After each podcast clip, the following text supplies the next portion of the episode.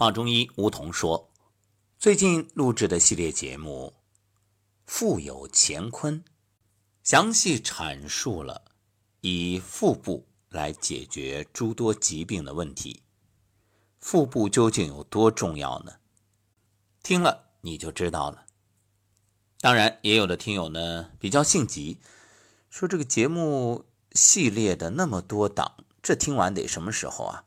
有没有更简单的方法，就是我一下就知道该怎么做？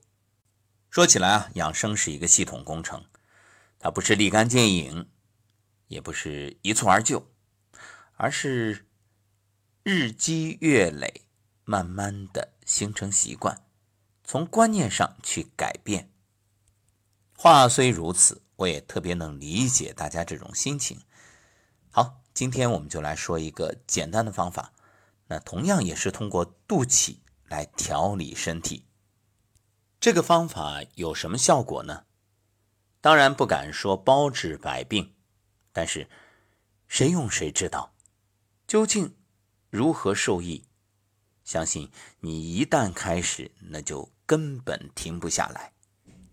什么美容养颜啊，延缓衰老啊，青春永驻啊，神清气爽啊，解决失眠多梦啊，总而言之，一句话，谁用谁知道。这个方法它可以激发元气与元神，无论你是想解决现有的疾病问题，还是想养生，那每天做一做非常好。清晨、晚间，也就是醒来和睡前，包括中午，不一定要躺着，坐着也行。说了那么多，各位肯定想问，这方法难不难学啊？非常简单，把手指压在肚脐眼上，你不用揉动，就根据舒适程度稍微调整一下按压的力度便可以。觉着压得紧了就松一点，松了没感觉了就压重一点。按压的时候啊，先调整一下呼吸，然后平心静气，可以先做深呼吸，吸，呼，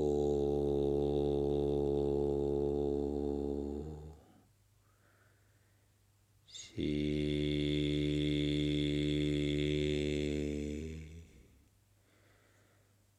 呼。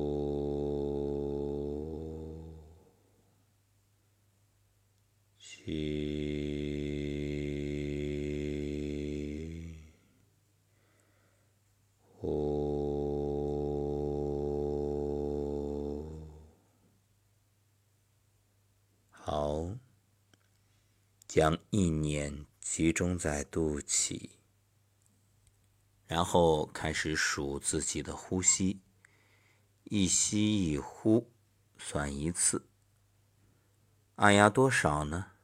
九十九次。来，吸，呼，这算一次。也许你要问，那晚上睡觉前按着按着这睡着了，数不够九十九次怎么办？没关系，顺其自然，睡着就睡着，也不用强迫自己再醒过来然后再去按。那为什么这种方法能养生呢？因为肚脐啊，它就是神阙在任脉上。所谓的阙，就是君主居住的宫城的这个城门，所以它是一个门户。那神阙呢，就是元神的门户。在民国的针灸奇书《会元针灸学》上有这样一段话：上则天部，下则地部，中为人部，两旁有气穴，有荒枢，上有水分，下腕，下有包门横户，起居正中，如门之阙，神通先天。父母相交而成胎的时候，先生脐带就好像荷花的茎，系于母之命门，天一生水而生肾，状如未夫之莲花，顺五行以相生，赖母气以相转。十月满胎，则神注入其中而成人，故名神阙。这段文字就说明了神阙学的重要性。那大家都知道，脐带是婴儿从母体吸取营养的唯一通道，是胎儿身上最先长出来的东西。有了脐带，再生肾，肾是水脏，所以叫天一生水，是人体生长的开端。那等到这胎儿降生，这条吸收营养的通道呢就关闭了，而压住肚脐就等于重新启用这条通道。只不过这个时候，因为我们已经不是在从母体去吸收营养，而是从生命源头激发自身的潜能，所以按压肚脐的作用就是激发人体的元神和元气。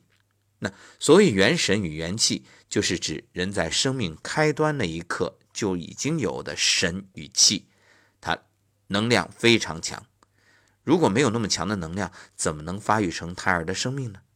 其实在我们的一生当中，元神与元气都一直伴随。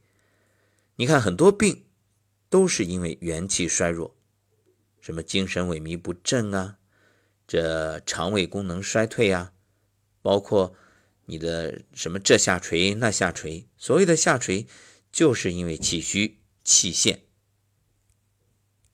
很多人寄希望于我吃什么补品来补气，补品最好的自己来补，就用手指按住肚脐，这相当于电脑一键重启，就是你重做一下系统，然后啊，你就要到元神元气居住的地方来找到他们。他们住哪儿呢？神阙呀。而且从中医的角度来说，有一个特别注意的地方，就是神阙啊可以灸，却不可以针。那怎么来灸呢？很简单，在神阙上面用艾绒堆一个柱，在这个柱头点火，艾绒燃烧，等燃烧到肚脐眼稍微有点疼痛的时候，马上把艾绒给按灭。还有一种方法呢，就是隔姜灸，切一片薄薄的鲜的生姜，这样既可以护住皮肤，而且呢，姜本身它的辛温之气也可以借助这个灸的热力入体，效果非常好。所以这就是现在的隔姜灸。那为什么我们说压肚脐的时候，这个意念特别重要，一定要把意念啊聚焦在肚脐上呢？所谓意念，其实就是神，就是一种心神，它是人体的大药。你看现代人为什么疾病那么多，那么累，就是心神涣散，这个气都是散的，所以不聚集。那么压肚脐的时候，把心神收拢，让它回到神阙，因为这里才是它的家呀。这样元气元神就等于重新聚集在一起啊。也许你会说，那我总是集中不了怎么办？很简单，我们前面说了，你就数这个呼吸，数着数着数着数着，哎，一呼一吸，你的元气慢慢升起，然后充溢到你的筋骨、肌肉、经络、脏腑，这就是最好的药，没有副作用。关键是它真正能帮助你去慢慢的养护。当然各位也可以采取静坐的方式，那睡觉前躺着那就更方便了，因为你坐着坐着就安然入睡。